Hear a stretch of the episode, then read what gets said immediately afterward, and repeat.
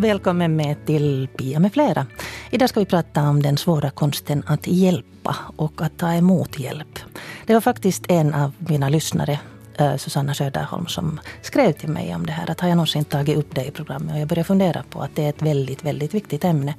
För att eh, trots att samhällsklimatet nu är ganska så kyligt så visar till exempel Facebookgrupper som um, nödhjälp, um, Hjälp, nödkaffe, samåkning, matkassen i Sverige. Det finns många, många sätt att hjälpa och människor är väldigt ivriga att hjälpa. Så att jag vet inte vad våra politiker riktigt funderar på. Åtminstone folket har ett stort hjärta. Men det är inte så enkelt det där att hjälpa och ta emot hjälp för att det kan gå fel. I bästa välmening så kan man göra illa, man kan såra. Och det att ta emot hjälp kan kännas besvärligt. Hur ska man klara sig med tacksamhetsskulden? Ibland är det lättare att betala någon främmande för hjälpen än att ta emot den här hjälpen. Med mig här i studion har jag idag Sauli Suominen som är familjeterapeut, handledare. Jobbar mycket med familjer till exempel i terapi. Människor som har gått i väggen, människor som har missbruksproblem. Överhuvudtaget det som många av oss, de flesta av oss antagligen kommer att möta i något skede av livet. Och sen har jag Micke Söderström, Mikael Söderström, som då själv gick i väggen. Han har jobbat inom barnskyddet och vi vet ju alla att det är rätt så utmanande idag. Så efter ett par varningar så, så fick han inse faktum och blev deprimerad och är nu för tiden erfarenhetsexpert. Och senare i programmet kommer vi också då att höra Susanna Söderholm om, om det här med att behöva hjälp och hur det är att be om hjälp. Men det där Micke, vad, vad betyder det att vara erfarenhetsexpert? Intressant fråga. Uh, för min del så det där så, uh, kort sagt så det där så är det en möjlighet uh, när du talar om det här att hjälpa. En sorts möjlighet att få hjälpa och det där via det att, att, att påverka kanske det där till exempel då mental och, och missbruksservice, att, att, att den är mera mänsklig och, och, och det där. Och, och vi som kunder eller patienter så blir hörda.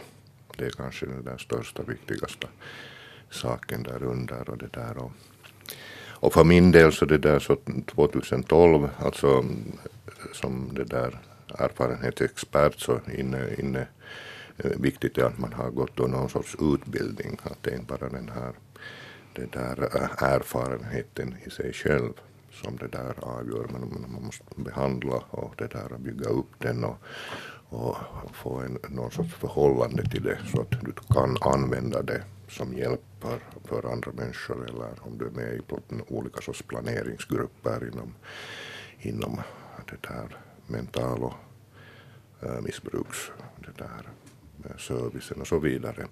Så det är egentligen det att, att hämta liksom den hjälpbehövandes röst fram? Ja, ja och det där och, och, och söka efter den här vissa, vissa jämlikheten och det där att, att, som jag tycker är oerhört viktigt.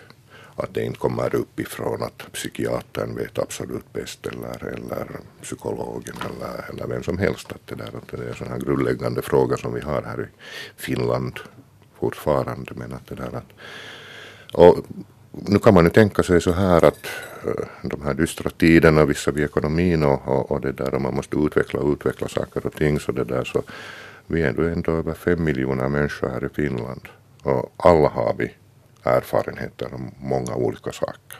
Tänk mm. bara att gå till en tandläkare. Vi vet att hur han är en bra tandläkare. Hur jag vill bli bemött till exempel hos en tandläkare etc. etc. Och det där. Så att vi har en otroligt stor eh, kunskap och vetande eh, om att, att, att, att vad har hjälpt till exempel i det här fallet mig då när jag har insjuknat. Jag vet ju att, vad det är att insjukna. Berätta lite hur det gick till. Ja, som sagt så det där så eh, det gick kanske, kanske ganska klassiska vägen. Att det där att så småningom inom mm, sju, åtta år så först som sömnsvårigheter och det där och för mycket jobb och, och det där och lite äktenskapsproblem och, och det där och och många olika faktorer som, som egentligen är inte så hemskt intressanta för att man kan ju aldrig egentligen veta vad det är frågan varför, eller så anser jag. Mm. Men att, eh, och, och, så småningom sen det där, det där, det där uh, blev det några månaders mm, frånvaro från jobbet, alltså sjukledigheter. Och, och nu sen lite över fyra år sedan så, det där, så kom det där slutliga väggen och det där och sen, sen har, var jag två år nog i, i, i det värsta vevan som man nu kan vara. Att det där, att, att, att, och så vidare. Men, Förstod du själv då att be om hjälp eller var det din omgivning som tryckte på? äh, omgivningen inte, nu var det jag själv och, och jag har nog blivit bemött ganska bra längs den här hela, hela det där proceduren, processen och det där. Och annan sak är sen att, att har det hjälpt men att det där att, att, att, att jag har fått mina terapier, jo, och det där och uh, no, om, om det är nu terapi, om man träffar varannan vecka en psykolog och, och så vidare. Så Vad skulle du ha behövt? no, åtminstone mera det här. Och sen en sak som eh, nu som jag har tänkt skulle ha varit mycket viktigt skulle ha varit kamratstöd. Men till exempel för min del så erbjuds bjöds det aldrig det där och så vidare. Jag vet inte varför men att det där att, att den tanken, det finns ju såklart sådana men att grupper etc. etc. men att det där att för min del så fick jag nog vara ganska ensam sen ändå och om jag nu tänker så här vad och vem hjälpte mest så var, var det nog jag själv och det som hände i själva processen. Det där insjuknings och att vara sjuk och det där och så vidare. Men kamratstöd, då du pratar om det, så vad är det i det som du tycker att skulle ha hjälpt mest? Det är det att det där att uh, Äh, en människa kan ju aldrig absolut förstå en annan människa fast man skulle ha gått igenom samma saker för att alla är vi ju individer och upplever saker på e- eget sätt men att det där att men det att, att jag upplevde att ingen förstår mig. Det här är mycket klassiskt också. Jag har hört av många andra där, särskilt där i början att det där att, att vad är det fråga om och det där och, och sen det där att förstå den där erfarenheten. Men om det är en människa som har gått igenom självdepressionen till exempel eller vad det är sen fråga om så vet ungefär var jag då när jag har varit sjuk har gått och vandrat. Mm. Och det där, och den där och, och, det är någonting som det där eh, gör, gör så att det där att jag blir kanske hörd och, och förstådd och det där och jag hör till någonting. Särskilt depression är ju sånt att man det där eh, försvinner socialt. Och, att det är ju hel deprivation på, på, många, på, på många nivåer. Och då att ha någon det där att diskutera med och som, som jag antar att kan, kan på något sätt förstå så det där är oerhört viktigt. Mm. Och kanske den där ömsesidigheten där. Ja. Man kan, att det, är, det är en jämlik ja, hjälprelation. Jag ja. hjälper dig och du hjälper mig. Ja, ja. Mm. just det här. Sauli, då vi pratade inför det här programmet så, så sa du att det är också viktigt att definiera vad hjälp är. Alltså nu talar vi då om, om en direkt klinisk depression, en som behöver vård av en professionell. Men hjälp kan ju också vara som sagt grannhjälp och samåkning och um, nödkaffe och det att idag på vägen hit talade jag med min väninna om att hennes granne som är gammal inte mera klarar av biblioteket när man ska låna själv. Och då, då sa min väninna att hon ska gå då med grannen och, och låna böcker. Men Sauli, var, var finns det för olika slags hjälp? Hur ska man definiera begreppet? No, alltså, jag kommer att tänka på en sån sak att, det där, att när vi nu definierar någonting till hjälp och stöd så innebär det att vi lägger en sån där rubrik till någonting som sker naturligt. Jag tror att när vi diskuterar den för den här sändningen börjar så, så ger vi på sätt och vis stöd och hjälp åt varandra. Alltså vi hela tiden omformar oss själva och definierar oss i förhållande till den här omgivningen och det gör vi hela tiden i livet. Och, och, nu när vi liksom börjar kalla någonting till hjälp och stöd så då kan man ju förstås definiera vad som är materiell och immateriellt hjälp och, och så där vidare. Men jag tror att det, det är någonting som ingår eh, i människan som en sån här naturlig del. Alltså att, att vi, vi är helt enkelt, vi är funtade så alltså som, som den här Mikael Bahtin som är grundare av det här dialogiska arbetssättet säger att det sker ingenting inom en människas huvud utan allting sker i relationerna till omgivningen. Det tror jag att det är väldigt viktigt. Och sen tänkte jag, det där när du talar också om den där tacksamhetsskulden, det är ju någonting som är typiskt alltså för i vårt västerländska samhälle att vi har en patient och sen har vi en hjälpare. Och sen definierar vi att den här hjälparen ger så att säga någonting åt den här som ska bli hjälpt. Och då uppstår den här tacksamhetsskulden. Och då när jag tänker till exempel på mina egna klientförhållanden så de som jag tycker eh, har lyckats allra bäst har varit det att ha varit en diskussion där jag själv har lärt mig oerhört mycket. Alltså att det där att man på sätt och vis, att det är frågan om precis som ni sa, just en sån här ömsesidig relation. Inte frågan om det att det där att jag vet bättre och kan ge åt dig råd. Men jag tycker vi har ju alla, alla det där levt upp ända sedan barnaben att om vi mår illa så måste vi uppsöka en terapeut. Och, och, och det här är ju, gör, gör ju det att vi börjar tänka liksom att det finns någon människa som kan hjälpa mig och nu, nu när Micke börjar tala om det erfarenhets Eh, kunskapen, så vi börjar allt mer få mycket bredare perspektiv på det här att hjälpa och stödja. Det, det, det, det är väldigt en intressant grej men, men sanningen är väl det i dagens liv att när människor har oerhört mycket fjärmats från varandra. Alltså det finns till exempel ingen kommunikation mera mellan olika samhällsgrupper. Alltså en, en rik vet inte hur den fattiga lever. Därför är det lätt att ta bort olika stödformer. De behöver det inte. Och det beror på att man har ingen sån naturlig empati och, och, förståelse för en annan människas situation. Och jag tycker att det här är skrämmande. Och nu när du talar om den här uppväxten av det här naturliga hjälpsystemet hjälpsamfundet. Så jag tycker att det låter som en väldigt bra sak. Någonting som har varit väldigt vanligt i, i vårt samhälle, till exempel en gång så jag skulle boka dig till, en, till en, ett program så kunde du inte komma för du var på Talko.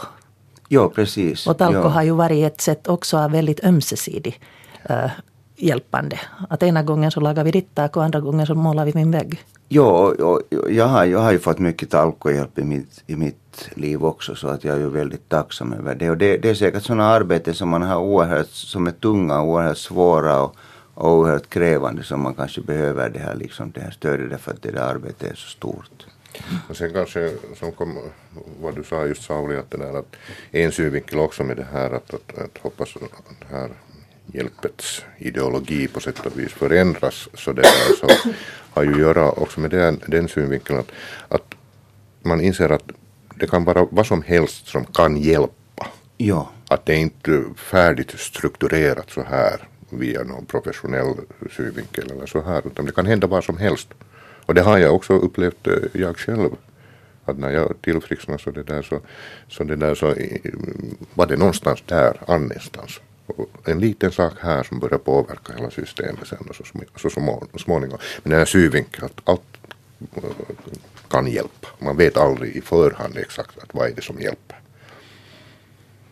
Jo, alltså när vi professionella börjar att diskutera eller, eller börjar att och, och, och, och, och det där fundera på det att vad är det som hjälper? Så jag tycker Micke, du har lärt åt mig en väldigt bra sak. Så, så när du har sagt det att, att, att professionella kan fundera hur mycket som helst och, och, och kinas om det vad som hjälper.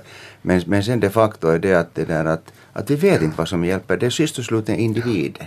Mm. Och nu när vi börjar tänka på sådana olika verksamma metoder, vi undersöker i grupper olika metoder.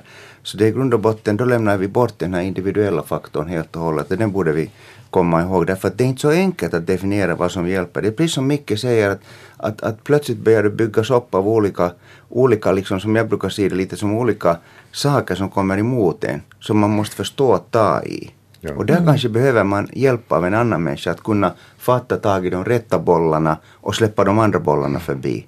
Det, det finns ju den här klassiska bilden från Kalle Anka till exempel. Den här ivriga scouten som hugger tag i första bästa tant och leder henne över gatan oberoende jo. om hon vill över gatan eller inte. Jo, precis. Jo. När man definierar. Nu ska jo. vi höra på en nyhet som eh, sändes i Yle Västnyland i december i fjol. Den är lite gammal men den, den uttrycker tycker jag ganska väl den här viljan som finns i människor att hjälpa. Det är Robin Lindberg som intervjuar Camilla Österman. Hon hade då grundat en Facebookgrupp för nödhjälp i Ingo. Och sådana här grupper finns och fanns ju redan då på många ställen i landet. Men här i Ingå så börjar medlemmarna då rasa in. Vi har 41 åtminstone nu, vad jag senast kollade på Facebook så har vi 41 medlemmar i gruppen, nödhjälpgruppen. Och det här är då bara på tre dagar? Ja. så det låter ju bra. Ja, det, det låter riktigt fint. Är det här eh, nödhjälpsgruppen då en sluten eh, sida enbart för medlemmar men vem som helst kan gå med i gruppen, eller hur? Vem som helst kan gå med i gruppen och den är sluten. Och den är sluten för, med den avsikten att, eh, att de, de här nödropen kommer inte att synas liksom att Eh, så här öppet på Facebook utan, utan då inom den slutna gruppen. Att, att vill man hjälpa eller behöver hjälp så, så slutar man sig till gruppen och så, så tar man kontakt då med mig eller Sanna. Och, och så, så ser vi sen då vad, vad, vad behovet är, nödhjälpen så att säga. Så, och så sätter vi ut ett nödrop på, på sidan och, och så syns det där åt de som är medlemmar. I fredags startades också en annan Facebookgrupp som heter Grannhjälp i Ingo. Om du till exempel då har problem att gå, ska vi säga, och du, veden står ute och det regnar på den, så då behöver du ju få den såklart in under tak. Så då kan du sätta ut att snälla, skulle det finnas någon som skulle kunna komma och hjälpa mig med veden, eller klippa gräs, eller någon som vill gå och rasta hunden när jag har långa arbetsdagar. Så då finns grannhjälpen. Så skriver man där då så får de själva komma överens att där är inte vi på det sättet administratörerna och, och blandar och siar. De har nog kommit igång bra. Där är över hundra medlemmar redan. Så. Så en titt på hur det går med Facebookgruppen Nödhjälp Hätäapu som verkar i Raseborg och Hangö sedan i februari. Hur många som behöver hjälp har tagit kontakt under de här drygt tio månaderna. Så här svarar raseborgaren Inger Enberg som tillsammans med Carola Gustafsson från Raseborg är initiativtagare till gruppen.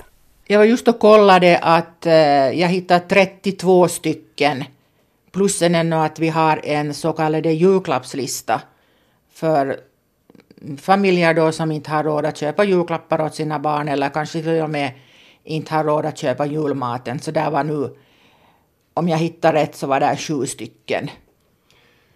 De här 32, är det då enskilda eller är det ofta då familjer som eh, ber om hjälp? Det är nog familjer. Det kan vara ensamstående mammor med barn eller till och med ensamstående pappor med barn. Så det här kan handla om kanske omkring 100 personer totalt som ber om hjälp? Ja, om man börjar räkna ihop alla barnen så det blir nog närmare 100. Av de här som har bett om hjälp intill nu, hur många av dem har ni då lyckats hjälpa? Alla. Det finns några små saker som till exempel från julklappslistan som fattas, men att alla har nog fått hjälp på ett eller annat vis. Det låter ju glädjande. Ja, det tycker jag. Och vad är det då för slags hjälp som ni har förmedlat via Facebook? No, mest är det ju mat. För de skriver då att de har kylskåpet tomt och pengar kommer om två veckor. Men det är nog också kläder nu till vintern. Barnen kan behöva några vinterkläder. Vi nämnde barnfamiljer, men är det folk i alla åldrar som ber om hjälp? No, vi har ju satt som en grupp just det här barnfamiljer, så det är ju nog barnfamiljer då som har sökt hjälp. Men det är klart att om någon ensamstående söker också så nekar vi ju någon. Du talar om att eh, sju har tagit kontakt så här inför jul. Det är kanske inte ändå så jättemånga med tanke på att behoven är stora så här inför jul. Nej, jag hade nog räknat med att det skulle vara flera. Då sidan Nödhjälp öppnades på Facebook i februari hade redan efter en vecka över hundra personer tagit kontakt och anmält sitt intresse att hjälpa till. Har den här ivern att hjälpa till då fortsatt genom året? Jo, nu har vi 675 medlemmar. Så det betyder att bara en bråkdel av de som vill ge någonting har fått ge? Jo, jo så är det. När vi sätter ut det här på den här nödhjälpssidan på Facebook så ser ju alla de här medlemmarna det här behovet. Och sen tar de då kontakt. Skriver att vi har det och det. Och... Men det där låter ju nog som väldigt många om du talar om över 600 som vill hjälpa. Jo, det är fantastiskt. Vad tror du att det beror på att så många har anmält sitt intresse? Jag vet inte. För personligen så tycker jag att det är jättekul att det finns så många hjälpsamma människor här. Och den som är med i gruppen och är beredd att reagera på olika behov som finns kan dessutom själv skriva vad han eller hon har möjlighet att hjälpa till med. Det finns där på den här Facebook-sidan då att de skriver dit ett inlägg bara att nu har jag till exempel en soffa över lopp så på det viset. Och här hörde vi då Robin Lindberg från Yle Västnyland intervjua Inger Enberg och Camilla Österman. Och det här var då ett inslag från december i fjol. Men det där, de grupperna lever och mår bra, du som lyssnar på det här. Så om du blir intresserad så ta och kolla upp på Facebook Nödhjälp så hittar du säkert någonting som berör också din miljö. Um, du som vill ha kontakt med mig till exempel så du kan skriva till pia.abrahamsen.yle.fi eller sen så kan du inboxa mig på Facebook så hör jag vad du tänker om den här saken. Vi talar alltså om den lite utmanande situationen att hjälpa och att ta emot hjälp. Vi har fjärmat oss från det naturliga ganska långt. Ehm, jag talade med Camilla, som då har, Camilla Österman som har varit en av de som grundade den här Ingo-gruppen. Och eh, hon berättade då att den lever och mår bra. Då jag tittar på den här nu så eh, för varje mm, inlägg som det kommer här, till exempel finns det någon som kan skänka kattmat, så är där eh, uh, 16 kommentarer typ. Uh, en, en pensionär är akut behov av ma i mathjälp. Pengarna räcker inte till både mat och mediciner. Vem kan hjälpa? Och sen är där igen liksom 63 svar. Och det är tack, tack. Så att det finns en oerhörd vilja att hjälpa. Och eh, den här gruppen har nu då i detta nu 121 medlemmar och gruppen Grannhjälp Ingo har 149 medlemmar. Och den här Nödhjälp Hätäapu som verkar i Raseborg och Hangö har strax under 1000 medlemmar. Så det tycks finnas en jättestor vilja att hjälpa. Sauli Suominen och Micke Söderström som sitter här i studion. Vad tror ni att det beror på? Eh, Eh, ja, alltså som sagt så jag, jag, jag tror att, att, att, vi måste se det här som en människas naturliga liksom vilja att vara tillsammans och, och vara behövlig i, i ett nätverk. Det, det är egentligen inte så där att jag, jag nödvändigtvis måste göra någonting men att det där tillhöra någonting och, och få, få vara viktig för sig själv och viktig för den andra personen. Det är ju någonting, det är ju ett utbyte hela tiden. Det är inte frågan om att jag bara liksom måste göra någonting utan jag får någonting för det själv. Och den här ömsesidigheten tror jag att är väldigt viktig. Och sen tänker jag mig också att kanske det här, när du talar om den här Facebookgruppen, att de har den fördelen att du på sätt och vis kan välja så att säga att vad du gör. Alltså jag menar om man tittar på den här tidigare grannhjälpen och talkoandan som fanns, det var ju också någonting kontroll också över det. Det var inte bara det goda utan det var någonting som, som man måste göra, man måste ställa upp, man måste följa vissa regler som inte kanske var så bra men att, men att, att nu, nu, nu kan du ju så att säga på ett annat sätt handskas med det hela. Det där kommer jag ännu att tänka på. Det... Och det var nästan, jag menar med Talko så var det ju byggt på det att gick man inte tillräckligt många gånger på Talko så var det nog ingen som kom till en, en heller. Jo, säkert just på det sättet att det där, det, det, det, så skulle det gå till helt enkelt. Det fanns en oskriven regel kring det. Du sa mycket också att du blev erfarenhetsexpert för att du ville hjälpa. Ja, bland annat. Mm. Kom jag nu att tänka mig det här att, att, att, samtidigt är det ju också en, hur ska man säga, alla århundraden har ju människor hjälpt varandra och blivit hjälpta. Att det, det finns inom, inom vår kultur då, redan länge, länge sedan när människorna det där flyttade ihop och började bygga upp byar och städer och så vidare. Att den, den, den nivån finns. Och det är bara olika mönster sen och metoder som, som det där byggs upp. Och, och det där, okej, okay, kristendomen eller, eller sån här, var, var den där hjälpandets idén finns ju inbyggd. Eller, eller om man tänker på det där buddhiska tanken om, om det där uh, medkänsla mm. som är kanske ännu den en synvinkel som människan har. Och sen kommer man, via det här ännu till det att vad, vad, vad tänker vi om människor? Alltså vad, vad, vad, hur tänker vi, är människan god eller ond? Har, har, har hon det där, den här viljan att vara god och hjälpa och så vidare och det där. Och, att det är nog stora frågor egentligen när man, man börjar öppna det här. Att det, att... det finns ju till exempel den här uh, Eid-festen som avslutar Ramadan. Så till den hör det att man bär med sig uh, godsaker och festglädje ja. uh, också till de mindre bemedlade. Att det, ja. det att ge är liksom mm. den största glädjen i att fira, fira Eid.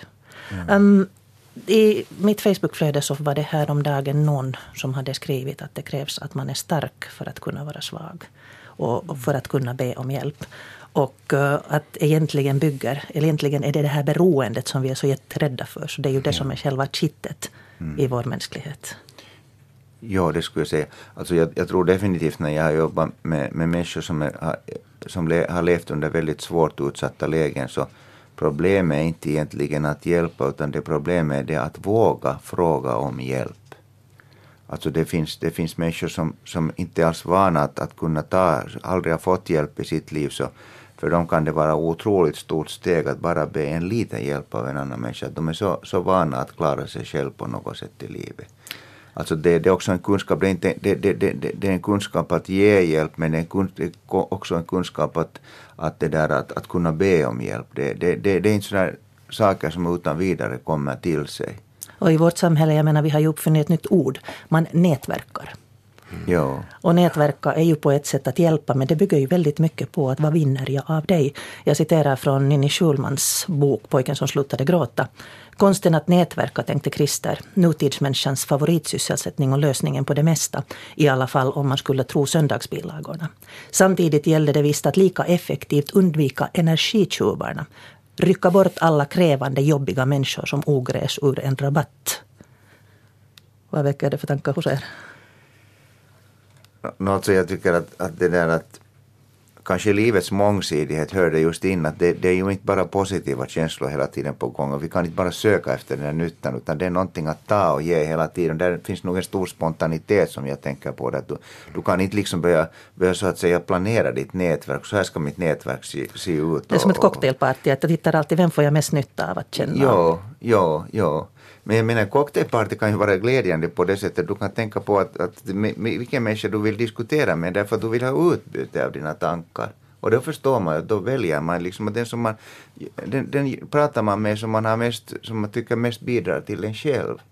Men det sker ju då en naturlig urval att människorna väljer varandra så att säga på basen av det. Och inte det är väl något fel i det heller, men jag tror att det där att inte kan du liksom, att om du börjar planera allt från början till slut så det låter för mig alldeles hemskt. Och här kommer vi just närma oss säkert den här frågan om att kan altruismen vara möjlig?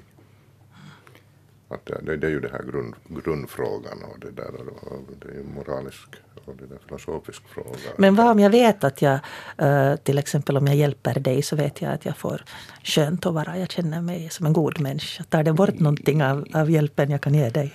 Inte jag tycker.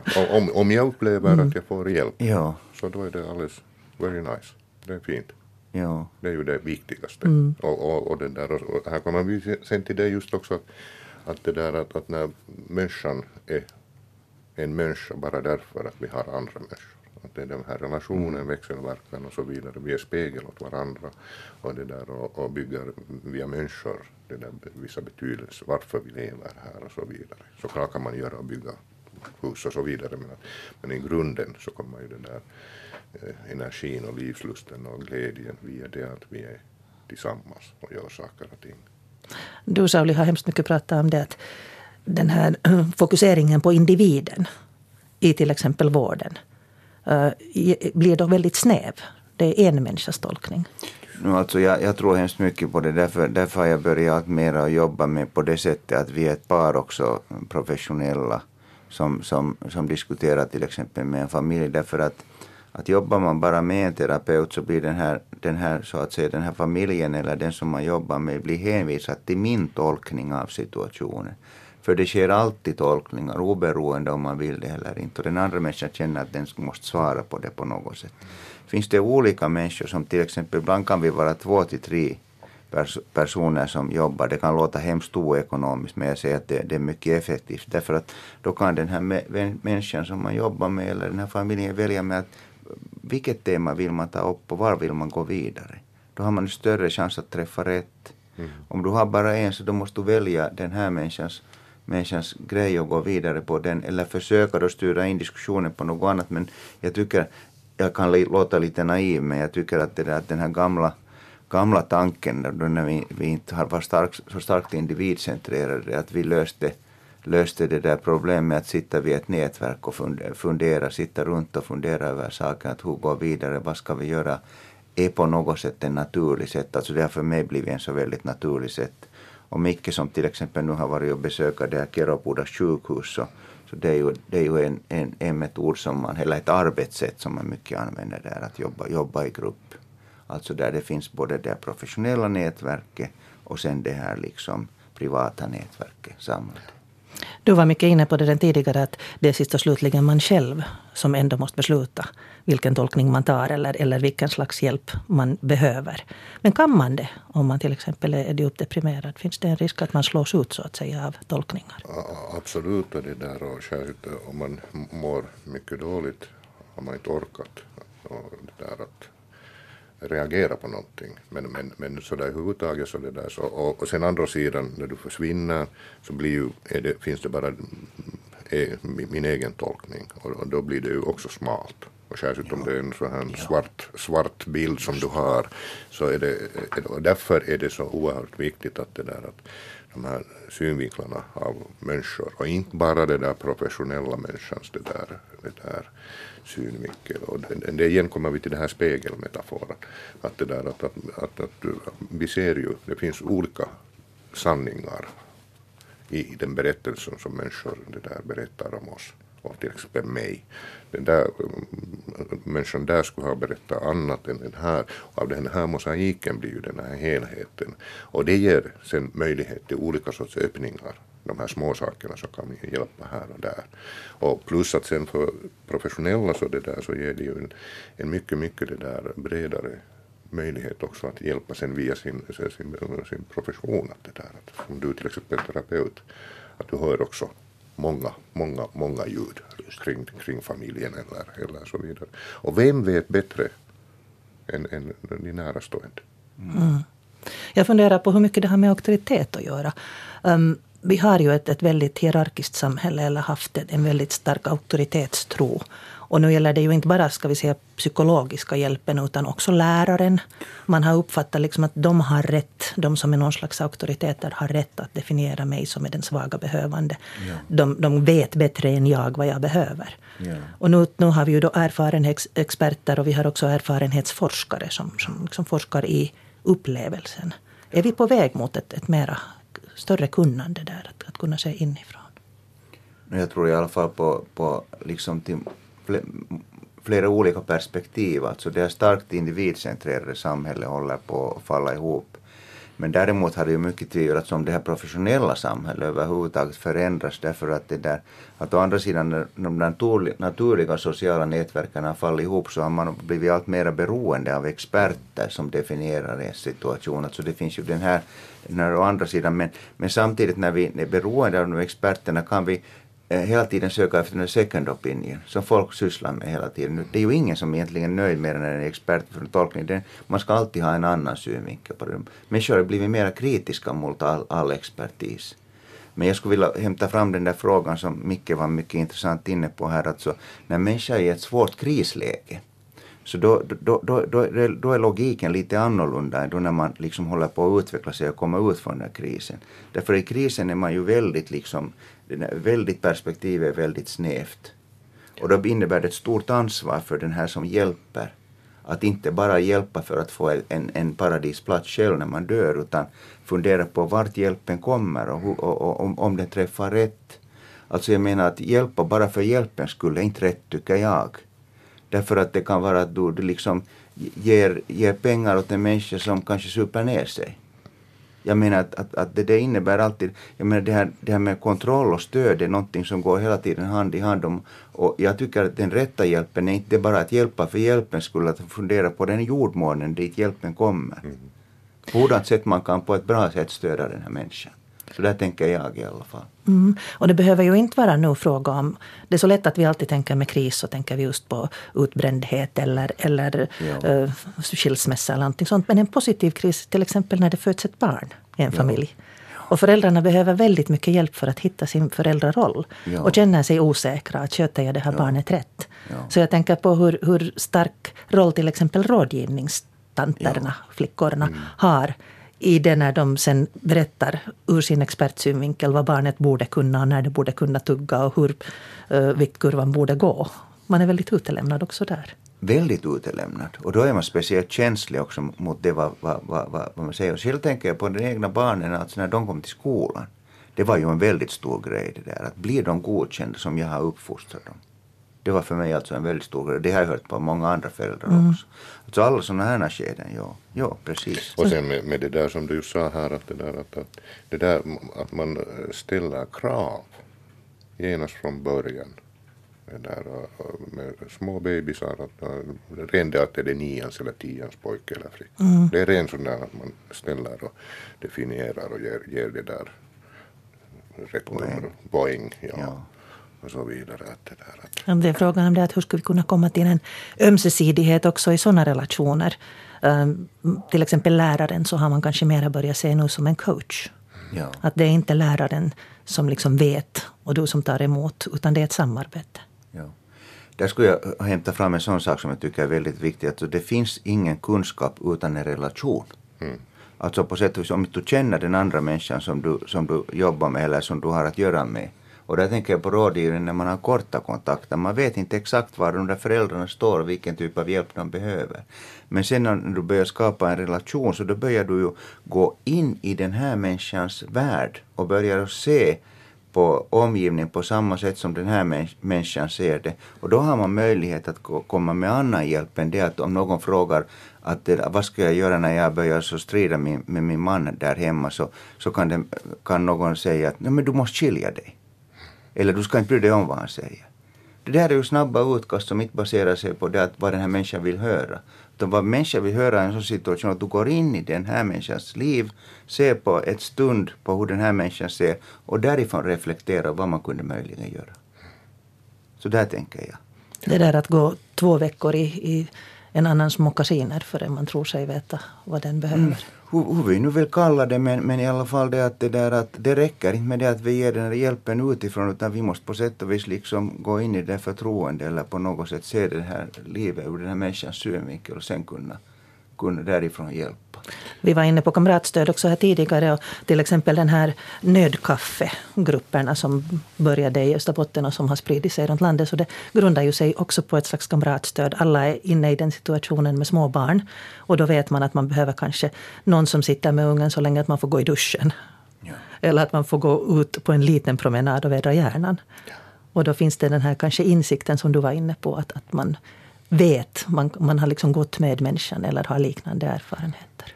Jo, och sen också skulle jag vilja säga det att, att i relationen finns det också fara att man kommer för nära. Som jag tänker att de är mamma och barn, alltså att om inte man har möjlighet till ha andrum alls för sig själv så, så, så, så blir det ju en kris förr eller senare av det. Så för att kunna hjälpa så måste man kunna också stå på egna ben? Ja, att Vi ska komma in samtidigt på det. ha avstånd och närhet. Mm.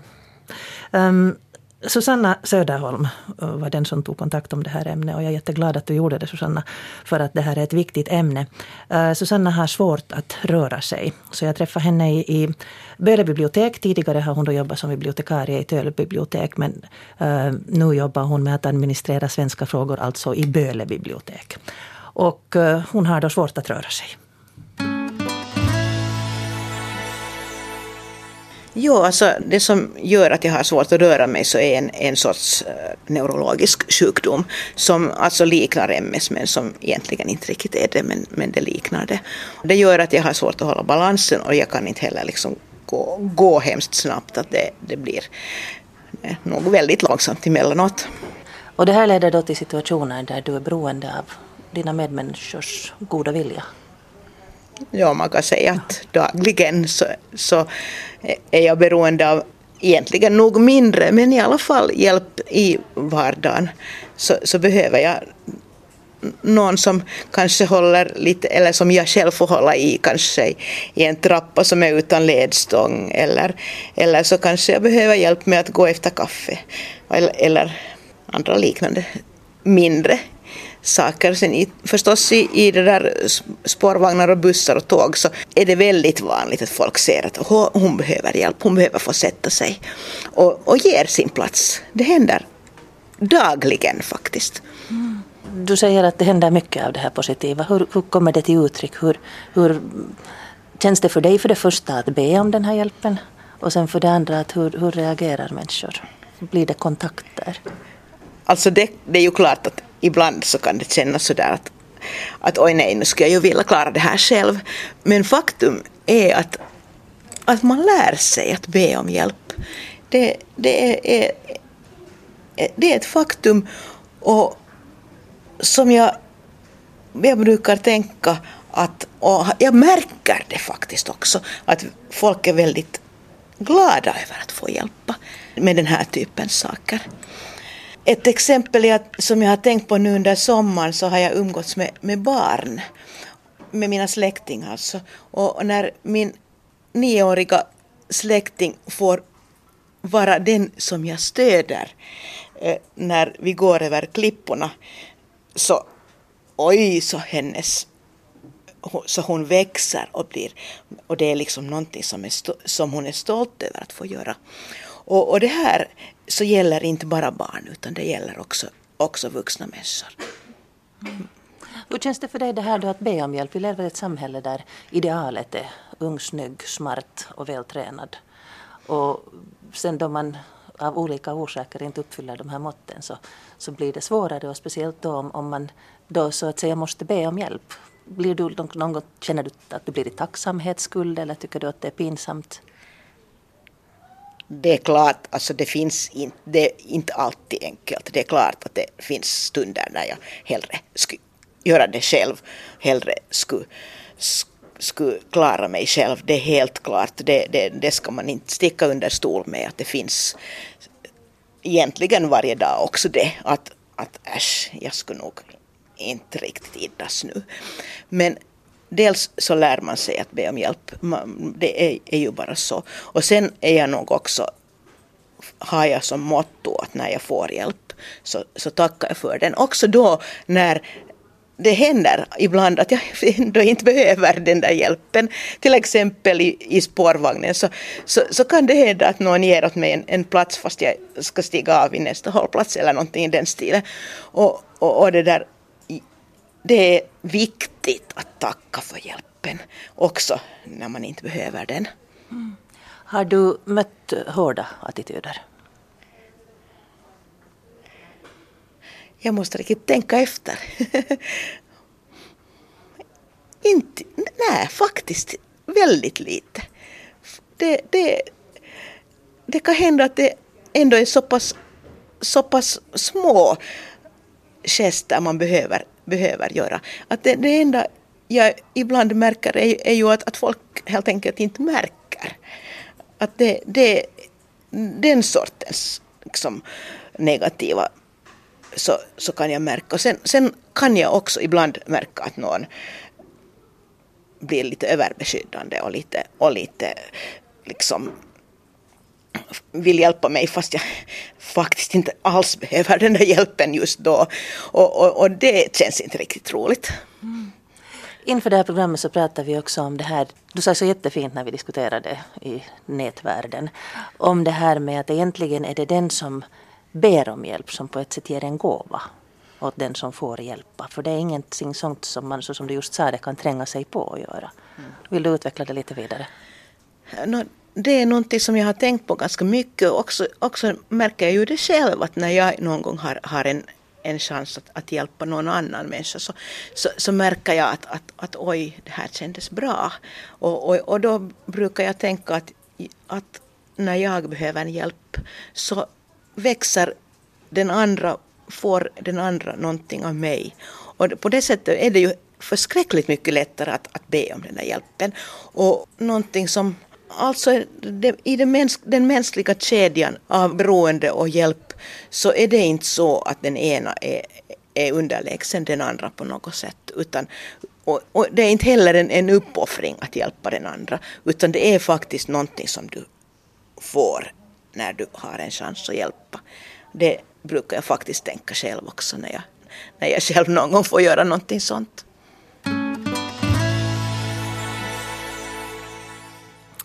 Vi pratar alltså om att be om hjälp, att ta emot hjälp och att hjälpa, hur man kan göra det så att det känns bra för båda.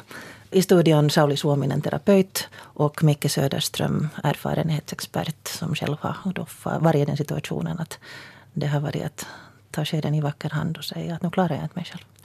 Men jag tänkte att vi skulle gå lite igenom de här sakerna som Susanna Söderholm här tog upp. Det vill säga det här att eh, lära sig att be om hjälp. Är det någonting som vi jag menar barnet ber ju alldeles automatiskt om hjälp. Kom att tänka mig när jag lyssnar på det här just nu så, så det där så att, vad, vad, betyder att lära sig att be om hjälp? Så, mm, den har ju många dimensioner den, där, den frågan men att, skulle man kunna tänka sig att det har någonting också att göra med att, att växa som en människa i huvudtaget tillhör det här. Och, och sen får vi ju länken också på sätt och vis till den här erfarenheten. Vi har ju alla möjliga erfarenheter, dåliga och, och bra. Och, och särskilt de här kanske sämre erfarenheter så de lär oss också. Mm. Och, det där, och, och då får vi kanske den där empatin eller den där medkänslan som jag talade här tidigare, att man, man får kontakt med det Och, och, det där, och via det så kanske så småningom så öppnar det sig den vyn att man vågar, vågar eller kan eller lär sig fråga, be efter hjälp. Kanske man också lär sig att inte be om hjälp när man ser det där lite irriterande uttrycket som drar över en medmänniskans ansikte mm. när man har bett om någonting. Mm. Jag skulle nog säga just det där, jag tror att Micke har väldigt rätt i det han säger att det där att att det är inte de, alltid de goda erfarenheterna utan också de som vi på sätt och vis inte lyckas med som, som hjälper oss att, att, det där, att, att se och, och lära oss och korrigera det som vi lyssnar med. Och om man nu säger att det där samhällsklimatet är hår, hårt i Finland, om det nu sen är det kan vi ju sen diskutera men, men jag tror att, att det är inte i grund och bara det att, att människorna inte skulle, skulle vilja eller ha viljan att hjälpa men de har inte kunskapen att hjälpa. Som man ser till exempel någon på hållplatsen, någon som, som, som den där är handikappad som ska upp på en buss eller ta sig i spårvagn eller över, över det där eh, vägen så märker man att den största problemet är med människor, de börjar röra på sig alla märken och nu är den en människa på något sätt i stril, vad månne kan jag göra? Och så blir slutsatsen det att jag vet inte egentligen hur jag ska förhålla mig. Därför att det finns ju alltid en möjlighet att du hjälper på ett felaktigt sätt eller när människan säger nu klarar jag det själv. Det kan ske vad som helst. Och då känner man sig avsnäst. Då känner man sig avsnäst och då börjar de mera igen cirkulera den där tanken inom den här människan och då har man igen tappat, tappat kontakten med det där förhållandet till andra människor. Som, ja, ja, jag, jag är inte någon bättre människa, eller sådär, men det, för mig har det liksom lärt, kanske med, med, åren också när jag har nu levt på sätt och vis i det här med att hjälpa och stödja i det här, så, det, så har det lärt mig att det där att, att, att, att, att det tillhör det att man kan få stryk ibland. Och det, det går man över och, och, och, och sen, sen tar man ett nytt steg så lär man sig någonting av det. inte att man börjar allt mer och, och, och, och, det där och, och låsa sig inom sig själv utan tvärtom försöker. Men, men däremot finns det ju en hel del människor som har väldigt svårt att hjälpa därför att de har svårt att se hur andra människor tänker. De har hemskt svårt att sätta sig i en annan människas situation. Om man ser en handikappad så, så kan man liksom eh, bli blir tanke på att vad, vad, kan jag göra? Så, så, så, man måste ju sätta sig in i den här människans situation. Vilken hjälp skulle den möjligen behöva? Om man inte lyckas med det så kan det kännas som en väldigt svår sak. Att då går man hellre ifrån eller, eller gör någon sån här jotto som inte kanske alls är bra ens ur, ur sin egen synvinkel. Men det, det är inte någon lätt sak att, att hjälpa överhuvudtaget. Man skjuter kanske det också ifrån sig. Jag läste en nyhet här i veckan om att en del flygbolag tillåter, vad det nu, till och med 40 kilo extra eh, bagage då man far till Grekland. Om man vill ta med sig så att man kan hjälpa. Och det är väldigt många människor som har tagit den här uh, möjligheten att kunna helt på ett konkret sätt bidra till, till den här uh, flyktingproblematiken. Men det där finner till exempel konstaterar att vi stöder Röda Korset och, och det där, vi går inte in på det här. Um, eller då vi träffar en tiggare så kan man lätt intellektualisera att varför tar inte Rumänien hand om sina medborgare och ger jag åt den här så kan jag ändå inte ge åt alla. Eller om man träffar en, en flykting, asylsökande här i Finland så kan man tycka att, att det är en potentiell fara. Man kan inte just bilda den där relationen som du själv pratar om. Mm. Men jag menar alla de där perspektiven som du talar om, det, det, är, ju, det är ju rätta och det är ju olika perspektiv på samma sak. Alltså det är det som, som kanske är det, det, det svåra, att det finns inte något rätt perspektiv egentligen till någonting. Jag kommer ihåg då när jag någon gång i ungdomen var mycket och hjälpte så kallade pulsare upp på vägen, så ibland behövde man hjälp av någon annan annan människa så, så var det någon som sa att minä olen jo veroni maksanut, att jag har en betalat min skatt och det innebär att man har visat sin solidaritet på det så behöver man inte mera visa den på, på det personliga planet. Mm. Och kanske det som, som i vårt samhällsklimat mera håller allt mera på att komma på att vad är min ansvar på det personliga planet för en annan människa. Susanna Söderholm var inne på det här också, att tacka för hjälp. Ibland så känns det att det är hemskt svårt att säga det där lilla ordet tack. Den tiden jag gick i terapi så min terapeut till exempel ville alltid ha uh, betalt i sedlar. Vilket var jättejobbigt. Jag måste alltid komma ihåg att gå till bankautomaten. för att, att det där. Men hon sa det att det är en konkret gest. Du tackar för hjälpen genom att ge den här pengen. Ja, jag, jag har upplevt samma sak i tiden också. Det där, att, att, att betala med sedlar. Terapeuten. Men att, är det så att om man säger tack så har man på något sätt, kan det, kan det kännas att man har liksom satt sig i uh, underdog-position? Jo, alltså om vi tänker nu på vår konsult Heikkilä, han skulle kunna säga på det sättet. Alltså att om du säger tack så har du tagit en viss relation till den andra människan.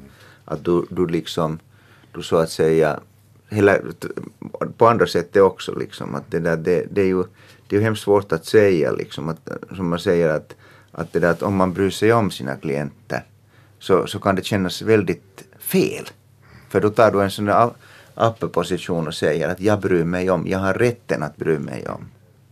Att det hämtar ju olika, olika som han säger, säger att, att det där man borde egentligen tala om, jag är intresserad av, eller, eller så här, då, då, då, då, då har man inte den här den här eh, uppifrån ner positionen. Men det, ja, det, sen, och det har också att göra, jag säger nu tredje gången, det här medkänsla, mötetunto. Ja. Det där eh, som jag upplever som en, en, en mer objektiv synvinkel. Att den har inte till exempel familjemedlemmar så har vi kärlek, men det är egoistiskt. Och jag behöver och, dig. Ja, mm. jag behöver dig och så vidare. Det är på en annan nivå, men den här medkänslan ger kanske just möjlighet till det där vad du just sa Sauli om det, att, det där, att, att man, ja, man är intresserad. Mm. Men där är inte så starka kanske känslor i det, utan det, det är mer så här neutralt och objektivt. Men fortfarande finns den där medkänslan där. Och det är någonting djupt mänskligt. Och där kommer man igen det där, till det här äh, det där äh, hjälpandet. Det, där, det är ju en mycket stark symbolik i det och av att vara människa. Det, det, det, har en mycket stark betydelse det här och därför är det här bra att det diskuteras om den här här också. Mm. Men jag tänker alltså det här, nu tänker jag att det här ordet tack betyder det att man har definierat sin relation till den andra människan. Ja. Det, det, det är definitivt. Om jag tänker mig liksom att jag har haft ett gott möte med en familj. Så det där, och visst ingår det, kan det ingå ett tack där. Men det, där, men det som har, har spelat sig, där har spelat sig i den här diskussionen att vi har båda fått och vi har båda givit. Att det innebär inte nödvändigtvis att man behöver tacka eller sådär. Därför att det där att det som har utbytts har utbytts i diskussioner. Men okej, okay, alltså att om man har... Jag tror att det är hemskt naturligt att tacka för saker å andra sidan. Mm. Jag upplevde åtminstone då när jag började jobba tillsammans med en, en uh, firma, en, ett produktionsbolag, så producenten där, då jag hade gjort egentligen det som jag förväntades göra. Så sa hon tack. Ja. Och det kändes jätte... Liksom, först var jag så att varför tackar du? För att jag har ju bara gjort vad jag ska ja. göra. Men samtidigt så värmde det nog jättemycket. Ja, ja förstås. Det, det, jag menar det är ju något naturligt i att tacka. Mm. No, men hörni, det här med att be om hjälp, varför är det så svårt? No, alltså jag, jag tycker att du måste ju födas i en sån relation eller få, få liksom vara inne i en sån relation där du på sätt och vis känner, känner för någon och någon känner för dig. Och då blir det som en naturlig del i det. Och liksom alla har vi inte möjlighet till det. Eller sen kan det också vara så, vi, ska nu, vi behöver inte tala så mycket genetik och medfödsel här, men det, det, kan ju vara liksom att, att människor har svårt att tolka andras signaler. Och därför har de oerhört svårt. Till exempel liksom, det finns ju ens människor som klagar på att de är så väldigt ensamma. Och när man frågar varför gör du inte det? Och det varför, varför, de, de klagar över sin ensamhet och sitter hemma hela tiden. Och då undrar man liksom, men då innebär det att man kan inte se sin relation till den här ensamheten. Och man ser bara ensamheten som att det är andra människor som inte bryr sig om mig. Men om inte jag visar mig att jag bryr om någon annan så kan jag inte heller få det här. Den här, det här. Alltså jag menar att om, om du sitter hemma så är du ju ensam. Mm. Susanna skrev om då när vi diskuterade inför den här sändningen. Så, uh, hon skrev om att uh, hon på ett café var ofrivillig tjuvlyssnare till två äldre damer som pratade om någon röjning eller flyttning. Och den som höll på med jobbet sa att hennes söner ju inte hjälper henne. Men sen sa hon att en ole kyllä pyytänyt. Inte har jag bett mm. heller. Ja. Hur ska man veta om att någon behöver hjälp? Det är så, sista frågan här nu. Det är att fråga. Nej. Det är enkelt. Lära sig. Vi, vi, vi, vi måste lära oss att fråga. Mm. Och det, där, det, det, det är det största klun i det här. Mm. Och uh, sen den här knutpunkten, hur kan man få en hjälprelation att vara jämlik? No, det är hemskt viktigt att den som, som jobbar som en så, så kallad hjälpare eller stödjare liksom intar en sån position att jag kan lära mig någonting. Jag är inte den som bara ger. Det tror jag är oerhört viktigt. Att dela. Att dela hela tiden. Att det, är del, det är hela tiden ömsesidigt. Det är inte frågan om att jag ska ge någonting åt den andra. Därför det, det, det, det, är som att bära vatten i en brunn som har sina. Alltså det, det blir till ingenting. Och, och, om du litar på det att du har, kan någonting lära dig, så jag menar de mest, bästa relationer som jag har haft i, i, i det här mitt arbete har varit det där jag har lärt mig mest själv. Och det lär man sig också när man hjälper grannen att låna på biblioteket till ja. exempel. Tack Sauli Suominen, Micke Söderström för den här diskussionen. Den hoppas jag fortsätter hemma hos dig som lyssnar på det här. Hoppas det väckte tankar i dig och hoppas vi alla klarar av att se varandra som människor. Både då när vi behöver hjälp och då när vi har möjlighet att hjälpa någon. Och tack. Tack.